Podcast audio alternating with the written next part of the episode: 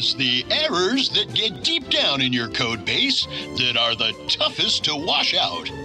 How? Use new fashion smashing with exclusive learning action. Bugs just float away with smashing. So help your family's code stay spotless with easy to use smashing.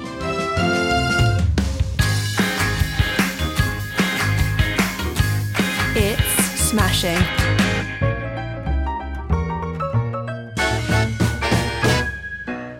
This episode of the Smashing Podcast, we're talking about HTML email. Do we still have to design like we would for IE5? Vitaly talks to expert Rémi Parmentier to find out. But first, did you know that Smashing Magazine publishes brand new articles to the website throughout your working week? There's a lot to keep up with, but we're here to help. It's your weekly update.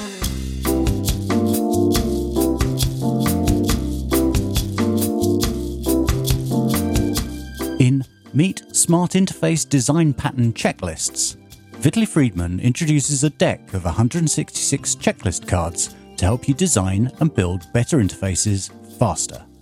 With accordions, mega drop-downs, data tables, carousels, and everything in between, they're a great way not to forget anything critical and avoid costly mistakes down the line. Kate Kalcevich writes Making Sense of WAI-ARIA, a comprehensive guide explaining when to use ARIA and how to use it properly. Equip yourself so that you can use ARIA in a way that's helpful to the many people who use assistive technology to navigate the web.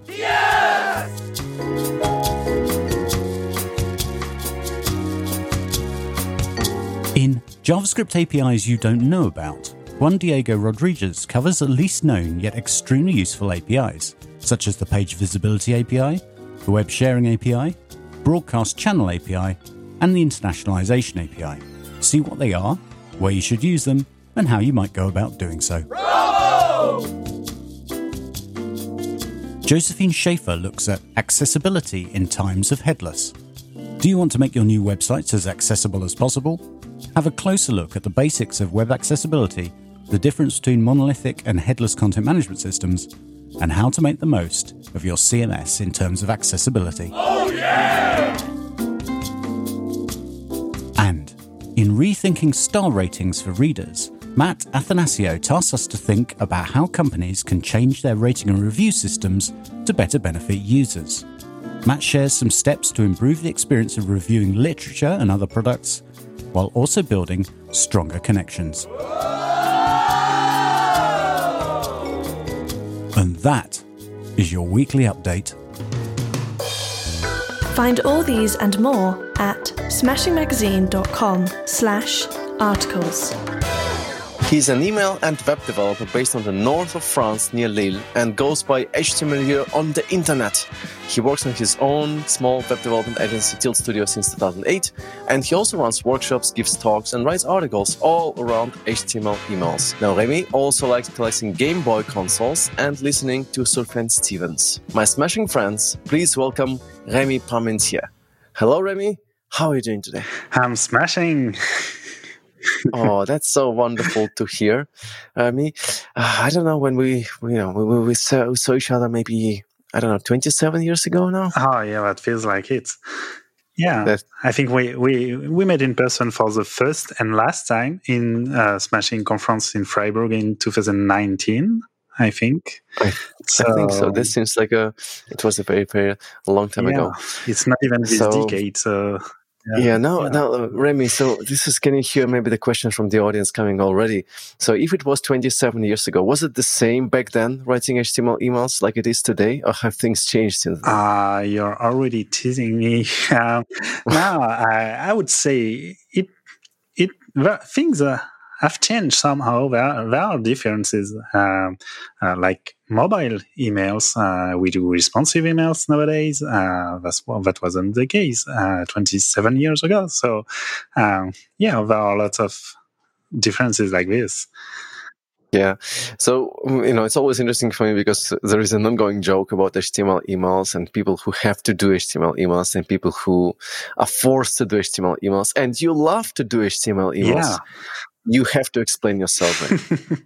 um, yeah, I, I don't know how it came to be exactly, but um, I, I really never had the, the repulsion that most uh, web developers have these days when they get asked to code an HTML email. And I think one of the reasons uh, might be that I uh, I'm old, and so um, when I started um, at my very first uh, gig in a, a web agency, um, it was around 2006, and um, and back then uh, emails were or were coded pretty much the same way that web pages uh, were coded. So we use tables uh, for layouts for web pages, and so did we for HTML emails. So it wasn't so different back then. Um, and so it's just that um, with time, uh, we saw that the web evolved to something different, to the semantic web first, uh, with uh, the, the a growing introduction of CSS and growing use of, of CSS for layouts. And um, then we got responsive web, and uh, nowadays we've got all sorts of web applications and stuff like this. And yeah, it's true that uh, emails didn't catch on to all of these steps, at least not at the same um, at the same uh, ease at the same time frame than the web did. But um, i feel like somehow it's catching up every now and then and we do get to use um, nice and modern stuff as well in html emails. So yeah i, I, I really like html emails and i, I think um, one of one part of it is that uh, whenever I stumble upon uh, a really weird bug or behavior or something that's really uh, maddening for uh, the normal person, um, I I kind of like to just dig in and try to figure things out, try to understand why this happens this way, why things are this way, and so I think that's that's really an interesting uh, niche of uh, HTML development nowadays. Uh, but it probably keeps you, I don't know, it keeps you on your toes and keeps you awake at night, like thinking about all these incredible, wonderful bugs happening in, I don't know, in Microsoft Outlook and God forbid Lotus Notes. Um, are you still testing Lotus Notes? No, no, no. I haven't tested that for, for years now. So Okay, that makes me a bit happier uh, at this point. But uh, you know, every time I think about the HTML emails, I do remember your wonderful talk where you say that well, we actually have to think about email development as being a slightly different way, a slightly different different mindset that is required to actually get it right. And I remember you speaking about thinking like an email geek, which uh, really takes a slightly different uh, turn, I guess, or perspective on what it even means to be designing and developing uh, developing emails. So, if somebody is very, let's say, unfamiliar with this territory, uh, if you had to explain how building, designing HTML emails is different from, you know, regular website. I mean, it's hard to say regular from websites and applications. Uh, regular always has this little of uh, undertone in it. Um, how are they actually different and what are some of the important skills that are absolutely required to even make sense of you know building and designing for html email? yeah so um, i think the, the difference uh, the differences can fall down to two things. Um, the first might be the email clients landscape. Um, so we've got tons of email clients uh, existing and used by people all around the world. Uh, while in the browsers uh, nowadays, we pretty much uh, sadly have only one browser, which is uh, Chrome and Chromium used by Edge and uh, and WebKit used by Safari, which is very similar as well. And um, and unfortunately, there's not much diversity in the browser world right now. And um, so that's actually a, a, good thing that I that I enjoy about um, the email space is that we've got a lot of diversity, uh, tons of email clients, and of course, um, the the bad part of this is that it comes with each client comes with its own um, bugs and quirks and weird behaviors and features that you might not expect, and that that can be surprising. But um, I think it's really um, it's really the same thing to have uh, such a um, an environment with so many uh, different email clients. And the second thing um, that's really pretty different, I think, is um, is people, it's users, um, and on the web, um, even if you don't really know beforehand um, who will visit your websites, uh, you can know it afterwards uh, if you use any sorts of analytics uh, or if you just look at your server statistics uh, you will know how many pages were uh, viewed how many um, how many people came to your website and such um, on the email world, it's really hard to have uh, such statistics because uh, we can't use Java. We cannot use JavaScript for this, and we cannot uh, use um, server uh, stats because um, emails are never on our own server; they're on the uh, email uh, service server. So we need to rely on invisible tracking pixels, but um, these are not really really reliable because um, um, not everyone display images in emails, and sometimes you have got um, image proxying, uh, like in Gmail or Apple Mail, and so you end up with um, statistics that are very biased and um, I think kind of wrong because you miss a lot of the population. So you don't really know who is opening your emails and how and when. And so you can't really um, design and code an email with the expectations that, uh, oh, okay, I know that my user base is uh, 90% Apple Mail, so I don't need to care about Outlook. You can't really do this. So you need to be, be really more, um, uh, have a more, um, extended view and and and be really humble and uh, realize that you you won't um, you won't be able to code for everyone, but uh, you need to do it um, as good as you can. Like get close to this because um, yeah you really don't know who who is going to open your emails. Yeah so but despite all of that despite all this unpredictability and you know i remember you mentioning in your session that uh, also one thing that actually quite happens quite a bit and that's something that we just don't have on regular web pages or uh, web applications is that email clients also change the way html email uh, works. They add links, they change links, they obfuscate things, they change markup for security and privacy reasons, and all those things are very often out of control. And not to mention all the different quirks that go in all the different, you know, email clients as well. But despite all of that, I'm very surprised every now and again to see an enormous, I would even say, extraordinary level of creativity when it comes to what people turn HTML emails into. Um, I don't know, from you know shopping cart experiences within an email to games and everything else. What are some of the most impressive things uh, that you saw kind of built within HTML email? I, I think um, it has to be uh, an email made quite quite a few years ago now. Um, that was a, um, an email called uh, Super Mario Quest, and it's actually um, a mini game. Uh, I think it calls this um, an 8-bit adventure, um, and it's kind of a choose your own path uh, game where you you're um, a small character that adventures in the land of uh, tables and TDs, and you need to to find your path uh, to to to the best emails. And um, it's really such a, a clever use of all the the CSS possibilities with um, checked input and radio buttons and things like this.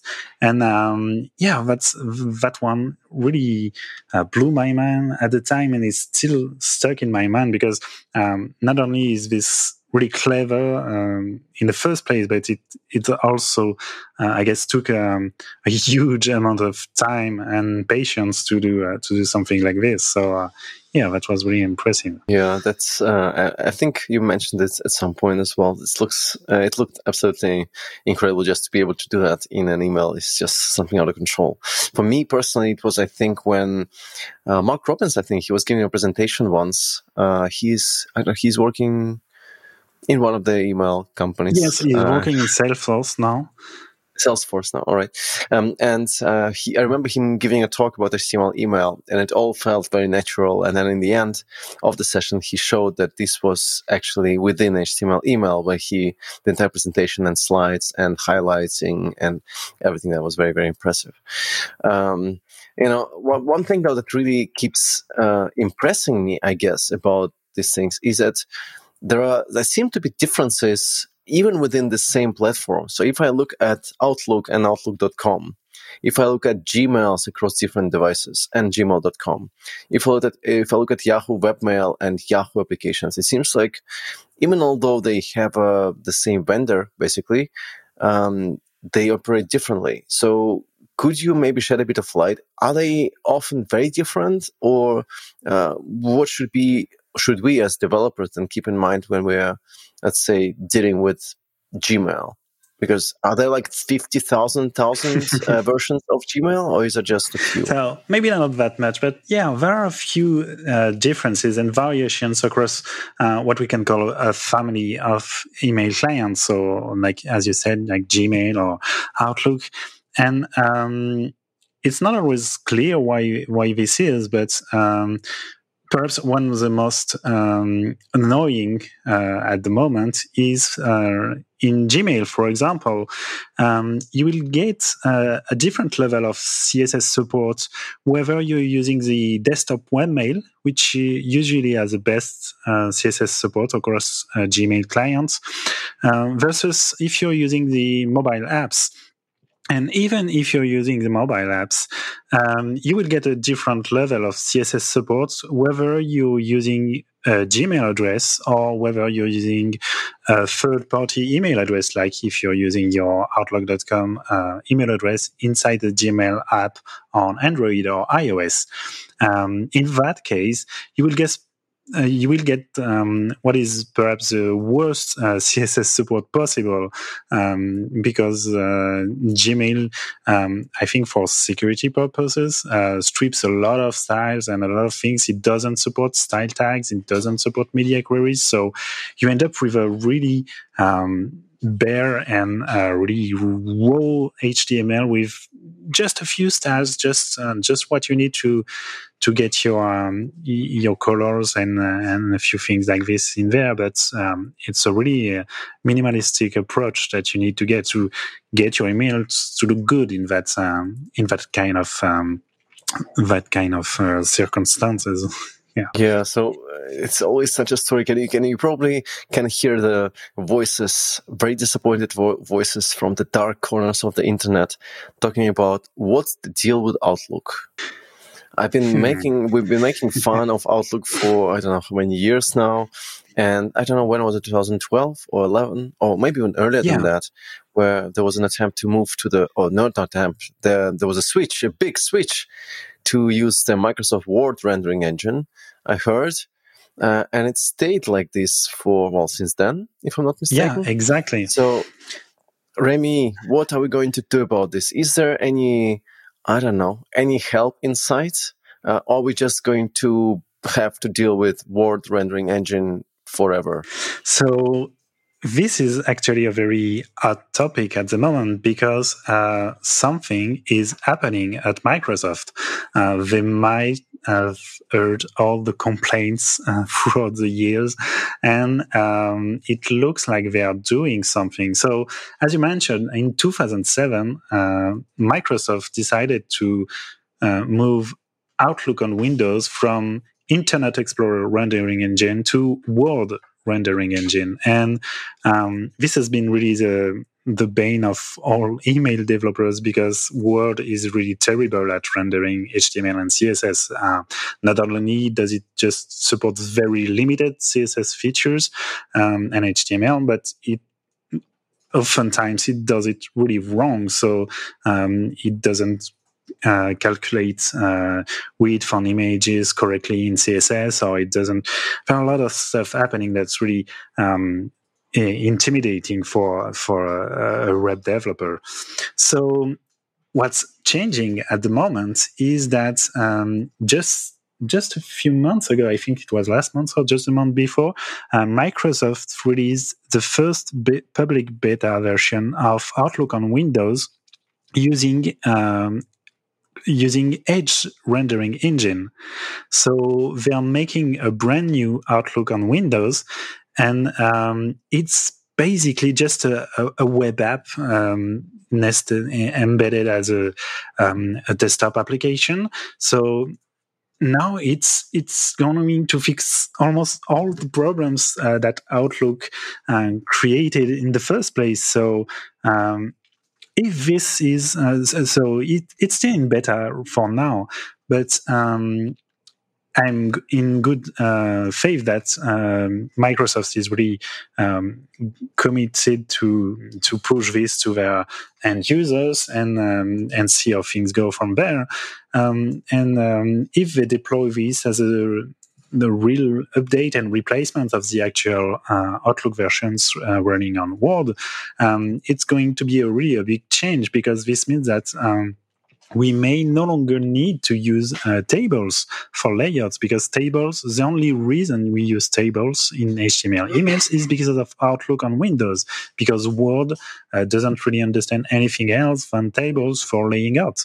So, um, so that's really what we, we, we, we can out now is that um, Microsoft is going to push all this update and that um, all of their users are going to move uh, to it um, and yeah that's uh, that's really what we need to to do. Well i can hear a lot of enthusiasm and hope and uh, i don't know um, i would say excitement uh, about this. This seems like a very interesting move that we should probably be really watching out for uh, so that's neat. But given the scenario then so um, with with tables or without uh, what do you think then would be like maybe actually looking back look at your work specifically um, how would you go around building HTML emails? Now, there are many solutions out there. Obviously, there are plenty of templates, um, very different kinds of templates. There's also MJML and so on and so forth. Uh, I'm wondering, where do you stand in terms of you know what it takes so what does it mean to be building html emails today is it still cool to be i don't know coding html emails from scratch or do other particular templates that are kind of normalizing things across email clients. What's your take on this? So I'm definitely in the from scratch uh, camp right here, um, but I'm I'm also there in for the web as well. I like to do things from scratch. Um, I think the way to see this is that it's not so different from the web. Like if you were to code a website, would you use uh, something like Bootstrap or maybe start with a, a WordPress default theme and um, and build your website from there on, or would you rather build something from scratch. Um, and so yeah that's that's really a way to to see things. And and both approaches are, are, are can be good. Uh, it really depends on the uh, the time that you have the, the the knowledge that you have and the, the will and patience that you have as well.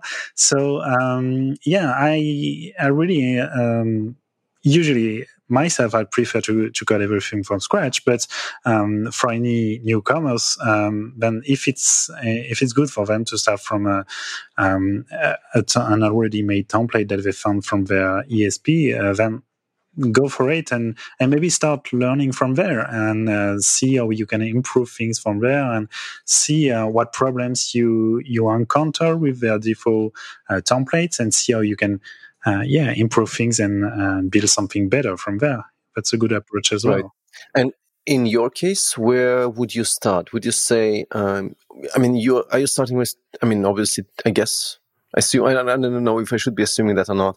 Will you be starting with tables, HTML tables, or what is your take? Do you then build mobile first, desktop first, or how does it work for you? Yeah, so for for, for a few years now, I think the um, the standard approach in the email um, development industry and community has been more about um, doing things uh, fluid or hybrid, uh, as we call them. So this means that we'll, we're going to build a layout um, that can adjust to any screen sizes without media queries first. So by just um, using divs, for example, a div is responsive by default. If you don't set any um, fixed width on it, it will adjust to, the, to your Windows size. Um, and then from there, you can use uh, media queries, um, whether targeting mobile or targeting desktop, to improve things. So that's really the um, what we call um, um, progressive enhancements uh, and graceful degradation. So that's uh, the whole mindset here. I think is really important in the email world. Um, so, so yeah, the the approach regarding table um, and my approach, um, uh, at least, has been more to put the tables in conditional comments for Outlook because that's really only Outlook that needs them. And then for other clients, um, use divs and use um, use regular HTML semantics like uh, H1, H2 tags, paragraphs, and such to to to create your elements and um, and lay them out. And but I've been coding like this for I don't know for long, but for for quite long now, and uh, it's it's still working well. So I think that's a really valid approach as well. Oh, interesting. So that means that basically, uh, did I am I correct to assume that you then would be having sort of one markup specifically for Outlook, and then the the rest will be getting the good old divs and or even potential section article is it even viable as well um, there? So regarding some of the semantics like article or header and footer tags, um, it's usually not appropriate because um, your email might get included in a more um, complex application like Gmail. Gmail is webmail and it's HTML itself. So when Gmail inserts your um, HTML newsletter uh, in its interface, uh, you end up with uh, Gmail's HTML code all around your own HTML code. So um, then the semantic might not uh, make sense there. So, and on top of that, Gmail specifically doesn't support these tags, so um, you you need to to to to find a proper fallback for this. Um, but as far as Outlook is concerned, uh, the idea is not not that much to create um, a separate, um, isolated um, code for the whole email, but more to add um, small chunks of code just for Outlook um, that will say, okay, I'm going to open a table for Outlook right now, and then I will have um, the the rest of my content common for both Outlook and other email clients. And then at the end of my email or of my blog, I will just add another uh, block of code just for Outlook that will say, okay, I'm closing the table that I opened, and uh, that's it for for tables and just for Outlook. Mm, okay, um, is it actually still a good idea to inline styles in email? Yes. Yeah, yeah, it is because um, even for a lot of clients, um, do support uh, style tags uh, and even Outlook on Windows. Actually, that's uh, something uh, often surprising to people. Um, it's it's usually a good idea because um, some clients don't support uh, style tags. So earlier I mentioned uh, the Gmail apps on mobile when you don't use a Gmail accounts. So this is what we email geeks often call Ganga for Gmail apps with non-Gmail accounts. this is quite an acronym yeah, right there. I love this acronym. Uh, and um, so in Ganga, um, you don't get uh, style tag support. So you need to inline your styles there. So um, it's really um, a, a, good way to make sure that um, in these very uh, restrictive conditions, uh, at least your email looks uh, looks properly uh, styled for text and for font sizes and such and such things. Um, but you can have some of your styles in um, uh, separate style tags, and in fact, that's um, what we can do for uh, responsive emails when we use media queries. Uh, we we can't we cannot inline uh, media queries, so we do have to use style tags. So um, we we we do a bit of both.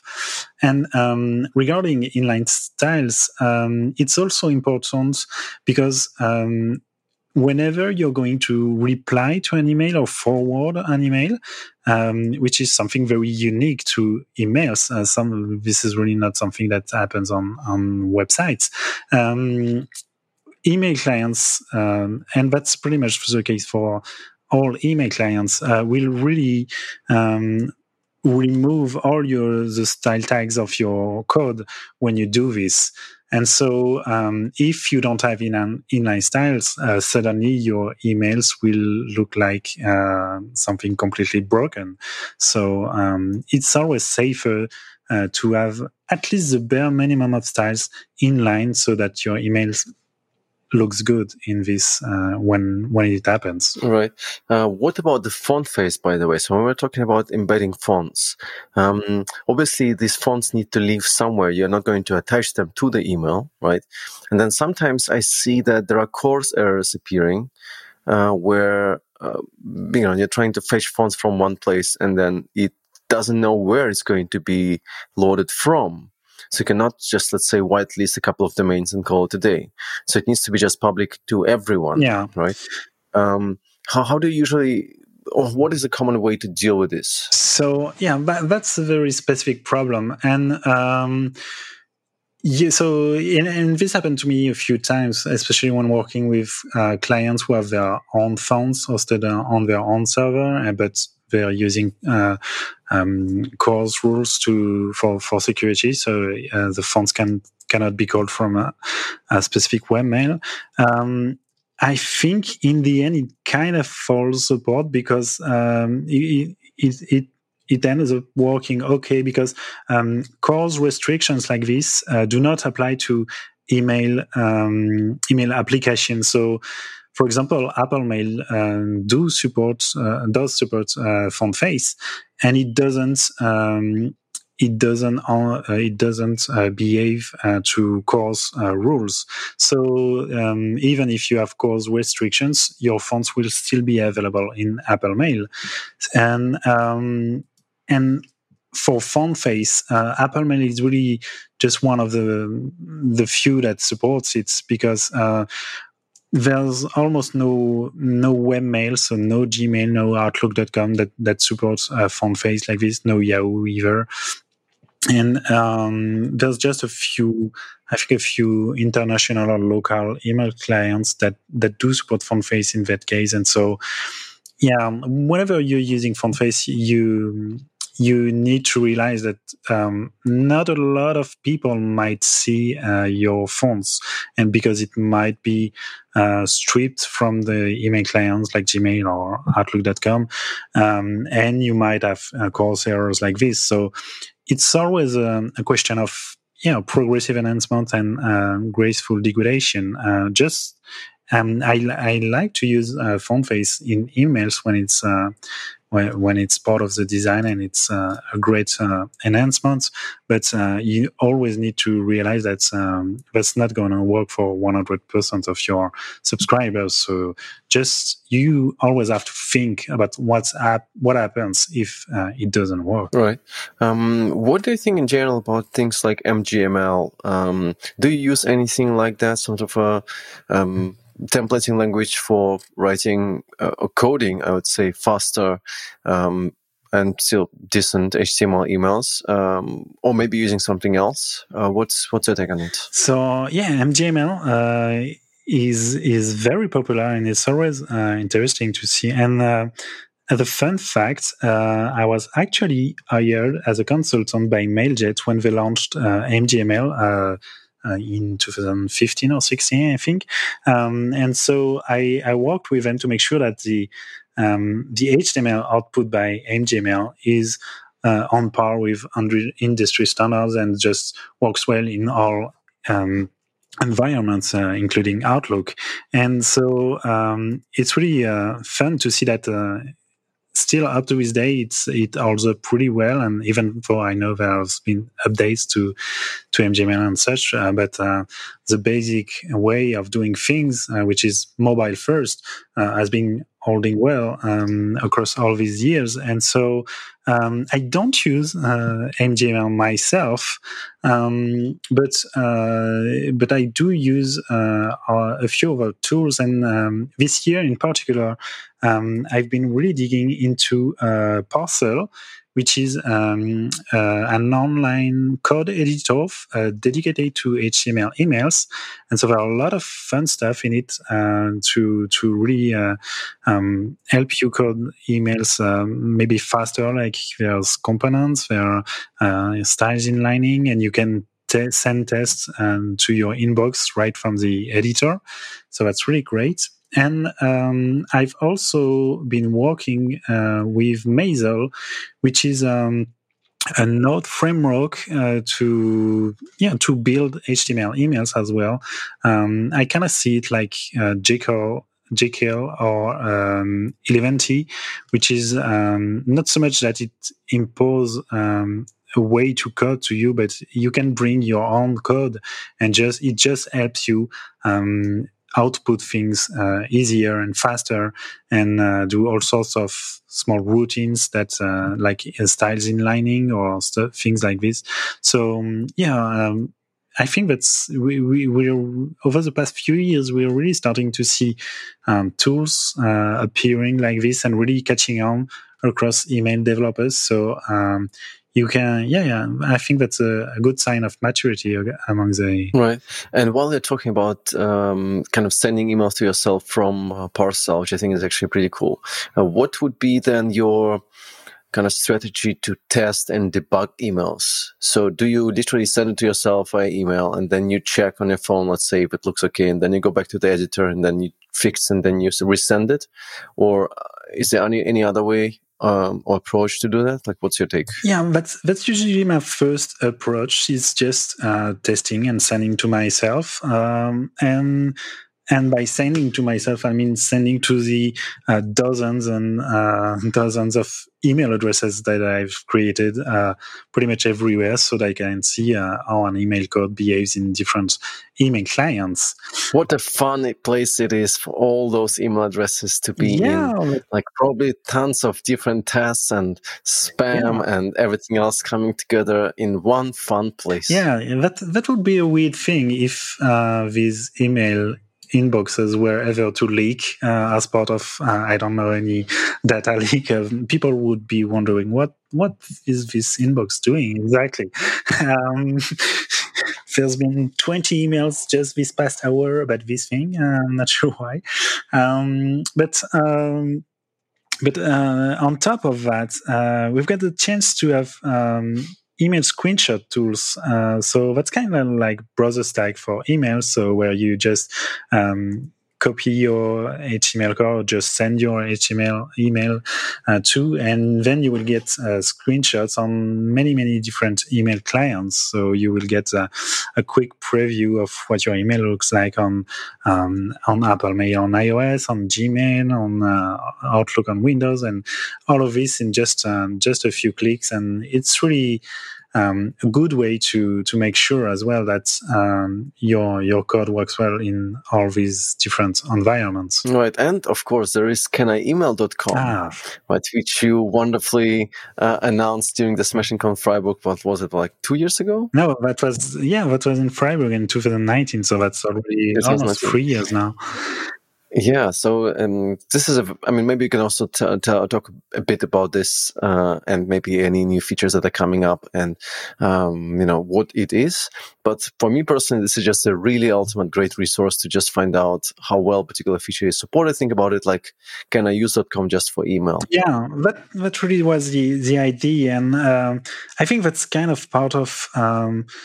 Of this this um, sentiment that the email community is maturing and growing um, is that we've got yeah places like this where um, not only can we learn more about uh, publicly about what email clients do, what do they support, and such things, but um, we can also contribute to it, and that was really um, I think the missing part because um, before that we had we had a few websites that that gave you the uh, the state of support for uh, a few a few CSS properties for in in a few email clients, but you mm, it was most of the time just part of blog articles that were really outdated or um, on website that you couldn't really interact with.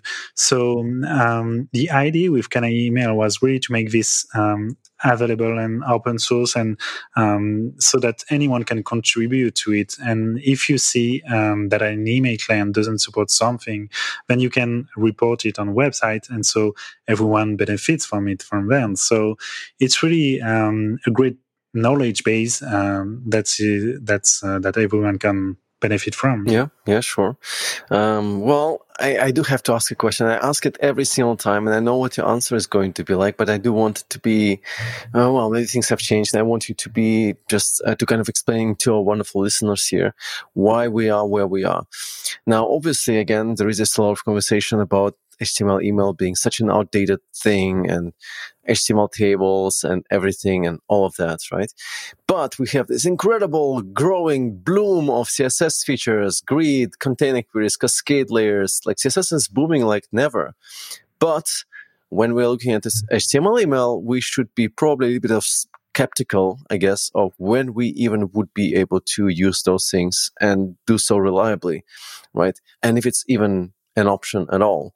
So I'm wondering, and I think that many people are, should we be expecting at some point now in the future, at any point really, some sort of uh, interoper oh, this is a very difficult word, interop, interoperability, standardization around HTML emails and the features that are supported across Yahoo and Outlook. And, you know, with Edge moving, oh, well, not, not moving, it's Outlook moving to Edge. No, Edge moving into Outlook. That's probably the better way of putting this. Uh, is it happening? Are we getting there or? That's a very interesting question because um, this is also a, a topic in the email world because um, I think it was just last month. Uh, there's a new group uh, that was formed in the past year uh, that was announced, the, and that's called um, the Email Markup Consortium, so EMC for short. And um, basically, it's a bunch of uh, email developers and marketers and designers like me um, who decided to uh, gather together and try to really um, get things done to to make email better for everyone. So that means um, better for developers with uh, more um, standardizations and uh, more uniformity across email clients, and uh, also better for users um, because if email clients um, get support for um, ARIA roles, for example, or ARIA properties, then we can make um, some parts of emails more accessible for um, for people uh, who need it.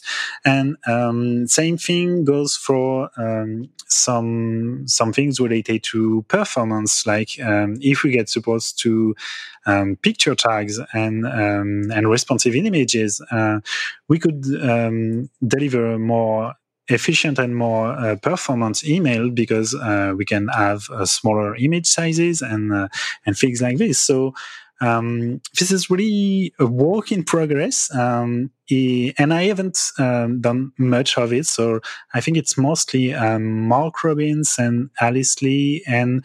Um, I'm sorry, I, I, forgot his name, but uh, a few a few people uh, who are really active in the email geeks community and um, and there are also a lot of I think they are the main core uh, members, but there are also a lot of members around um, who, who, contribute uh, to to the launch of this. And so um, now it's uh, it's really about uh, um, trying to catch uh, the email clients developers attention and get them to to improve things. And uh, the good news is that there's already been a, a few email clients uh, that uh, that said they were interested in in doing things better. So um, I know that uh, there's been a German email clients uh, like this. So yeah it's um, it's really something new. So um, I'm really eager to see where where this can go because there's been um, attempts to improve things in the past, but uh, that have never really caught on or, the, or that fell flat after uh, a few months. So um, I know that this group has been around for a year uh, secretly and trying to to get things done. So it's really great to see that now this is public, and I'm really eager to see where this is where this will lead, and hopefully it will lead to you know better standards and uniformity across email clients. Oh, this does sound very exciting, and uh, it almost makes me feel like the future of HTML email is bright. However, I should probably curb my enthusiasm a little bit, just because I don't think we should be expecting, uh, I don't know, CSS, Subgrid, and React uh, or JavaScript getting into the world of HTML email anytime soon. Or am I wrong there? As for JavaScript, I think it's it's not something you should expect, and it's really not something you should want because um, first, um, do you really want uh, your emails to have uh, flashy carousels and things like this? I, am not sure about that. I mean, you can also do this with CSS and interactive. Uh, I don't know. Mm, yeah, yeah, but I, am not fully sure about this. But um, the the main problem with JavaScript is really security because if you uh, let any single line of JavaScript inside an email client, then uh, some hackers could really get uh, your world inbox and just uh, download all your data and things like this without you even knowing it. So there's really a, a great danger with JavaScript. And so um, you, you, should never expect um, full JavaScript support in email clients. Um, but um, as for you, you mentioned a subgrid, and I think uh, this is something that uh, I, I, haven't heard of, of it exactly, but uh, I think this is something we should expect in the next release of Apple Mail because um, if I'm not wrong, it's coming in the next Safari. Safari 16, 16 yeah, in yes. iOS 16, and usually um, every time Apple adds uh, some new features in WebKit and in Safari, um, Apple Mail also benefits from it. Uh, so this is something that should that should come uh, in Apple Mail um, this fall. So um, in some way, uh, if you really need to use uh, CSS subgrid, uh, you should be able to do it um, by the end of the year. But you just need to uh, remind yourself that uh, it will only work in Apple Mail for now. So yeah. Yeah, but at the same time, when, I mean, you dismiss uh, wonderful, beautiful carousels just like that. However, uh, I do remember vividly this time, for maybe for a very brief period of time, when there was a huge excitement about this notion of interactive emails, and I think that still is, where you had uh, email F for, no, AMP for email. Yeah, AMP right? for email. And you have all the beautiful carousels and everything else that you ever wanted without having to write a single line of JavaScript because it would be just embedded into the system, into the platform. And then you could reuse one of those components. Do you think that this is, is it still a thing? Uh, or are we, where are we going with this? So uh, yeah, interactive emails is um, is uh, is still a thing, and it, every everyone talks about it every now and then. Um, but there, there's really two approaches to it. So, so, the most traditional one is to use uh, CSS and to kind of um, um, hack C- CSS to to use um, small interactions possible in CSS, like with the checked pseudo selector or the over pseudo selector, and from there you can do things where if you hover over a specific zone, then some other content will appear. So you can like do uh, some image swap on over or stuff like this. Um, and with checked, you can do much more um, uh, detailed uh, interactions where if you click on something, something else will appear on your email, and you can do these sort of thing. So um, this is um, quite limiting because you're you're just limiting with these two sorts of interactions. But um, it does some decent support. Like uh, in Outlook.com, you can do things like this. In Yahoo Desktop Webmail as well. Uh, Gmail does support over interactions as well, so that's uh, always interesting to do this for Gmail. Um, but the other approach, as you mentioned, was that um, Google announced a few years now, a few years ago, uh, AMP AMP for email. And the idea was to bring the, the AMP JavaScript framework into the world of HTML emails, which is an interesting thought uh, in the first place. Uh, but um, I think now it's it's been quite a few years now that we did this, um, and um, I think now, uh, looking back, that it was probably not the best approach to have because um, the, uh, the way they did this is that they added a new MIME type inside your email. So when you send an HTML email, you're not just really sending an HTML file to people. You're sending an email code that's actually a multipart uh, code where there is a plain text version of the email, the HTML part, and all sorts of headers saying uh, who you're sending your email to and, and things like that. And um, what what Google did with AMP for email is that they, they brought a whole new um, AMP for email section uh, in the email code like this. But this meant that if you wanted to send an AMP for email, and still, if you want to send now uh, an AMP for email, email, um, you need to you for your ESPs or your email uh, sending service um, to support this specific MIME types, or else you cannot uh, co- code this and send it. So um, this was um, the the world email industry was really um, really eager to look at uh, who is going to support this and who will not. And a few years after, uh, right now, it looks like most email providers and services didn't really um, support this. So, uh, for example, Mailchimp doesn't support this, or a lot of um, famous email services do not support AMP for email. So, um, you cannot send AMP for email easily.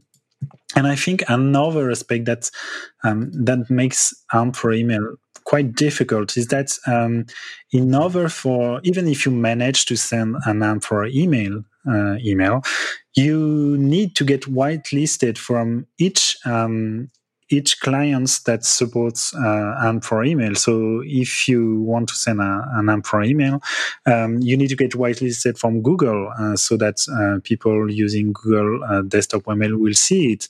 And you need to get whitelisted from mail.ru uh, that also supports it. And so um, it's it's quite a, um, a difficult process uh, in my opinion, and it's also quite um, opposite to to the basic nature of email, which is um, a very open standard. Anyone can send email, any email clients can read email. So they try to kind of hack around the email format to get interactivity inside it. But um, I think that made things uh, more difficult. And so, yeah, I'm, I'm still I still think there, there can be exciting uses. Um, I don't know if you if you've ever used uh, Google Docs, uh, Google Docs, and received uh, an email where someone commented on your Google Docs, and you can inside Gmail answer um, in the email. Uh, there's a it's a, it's an for email email, and you can answer right from your uh, Gmail inbox to to the comment that was left on your documents. Uh, I think that's an amazing use of AMP for email but um, it's it's hard to see uh, how uh, how this could um, be made more popular, and it's uh, yeah, it's hard to to imagine this catching on and to find good uses like this um, for more traditional emails. So, well, maybe as we're wrapping up here at this point, I do have to ask one question that has been bothering me for a while. Uh, if there was a dream feature that you'd love HTML email to have, something that could be appearing in all the email clients everywhere tomorrow, if you just desired that to be in there, what would that feature be? So I think it wouldn't necessarily be uh, an HTML or CSS feature, but uh, um, I'd love to see something like um, uh, reactions for for emails, like uh, like you've got on Slack or uh, on GitHub issues or or just on messages on, on iOS and Android, and and that would be a fun feature, and, I think that could spare a lot of emails because every time you need to to just send an email to and okay, I, I got this. Uh, you could just send a, a reaction uh, and that would be way faster. But uh, again, this would require a lot of standardization and implementation. So I think we are not really there yet at all. If you, dear listener, would like to hear more from Rémi, you can find him on Twitter where he is HTeuMeuLeu. Well, we'll have to put that link uh, in the notes. And on his website at hteumeuleu.com as well. Uh, but also at Smashing Conf, where he often runs HTML email workshops. We will be discussing when the next one is coming up. Do you have any parting words uh, with our wonderful audience, Rémi, for today? We've been learning today all about HTML email, but what have you been learning from this session or in general? What are some of the parting words you'd like to hand over for people who might be excited to join this dark side of the world and design and build HTML emails together with you? Well, I hope that I convinced a few of you that, um, yeah, email email development is a thing and it can be um, if you're frustrated with uh, how website works. Nowadays uh, join us. It's really it's really fun in here. And uh, yeah there's a whole community as well. Uh, so yeah feel free to reach me and uh, just join join us. there are dozens of us. of course. And if you are, dear friends, interested in the community uh, um, of HTML email geeks, as far as I understood, Ryan, please correct me if I'm wrong, um, there are email geeks. There is a Slack channel. And you can also talk to Rémi, and I'm sure that he'll be very happy to point you to the group where all the cool kids talking about HTML emails hang out. Absolutely. This is Smashing. And that was our podcast. Thank you very much for listening. And if you liked it, please share it with your friends. Find us on the web at smashingmagazine.com, on Twitter at smashingmag, Smashing Magazine on Facebook, or in the supermarket by the cat food.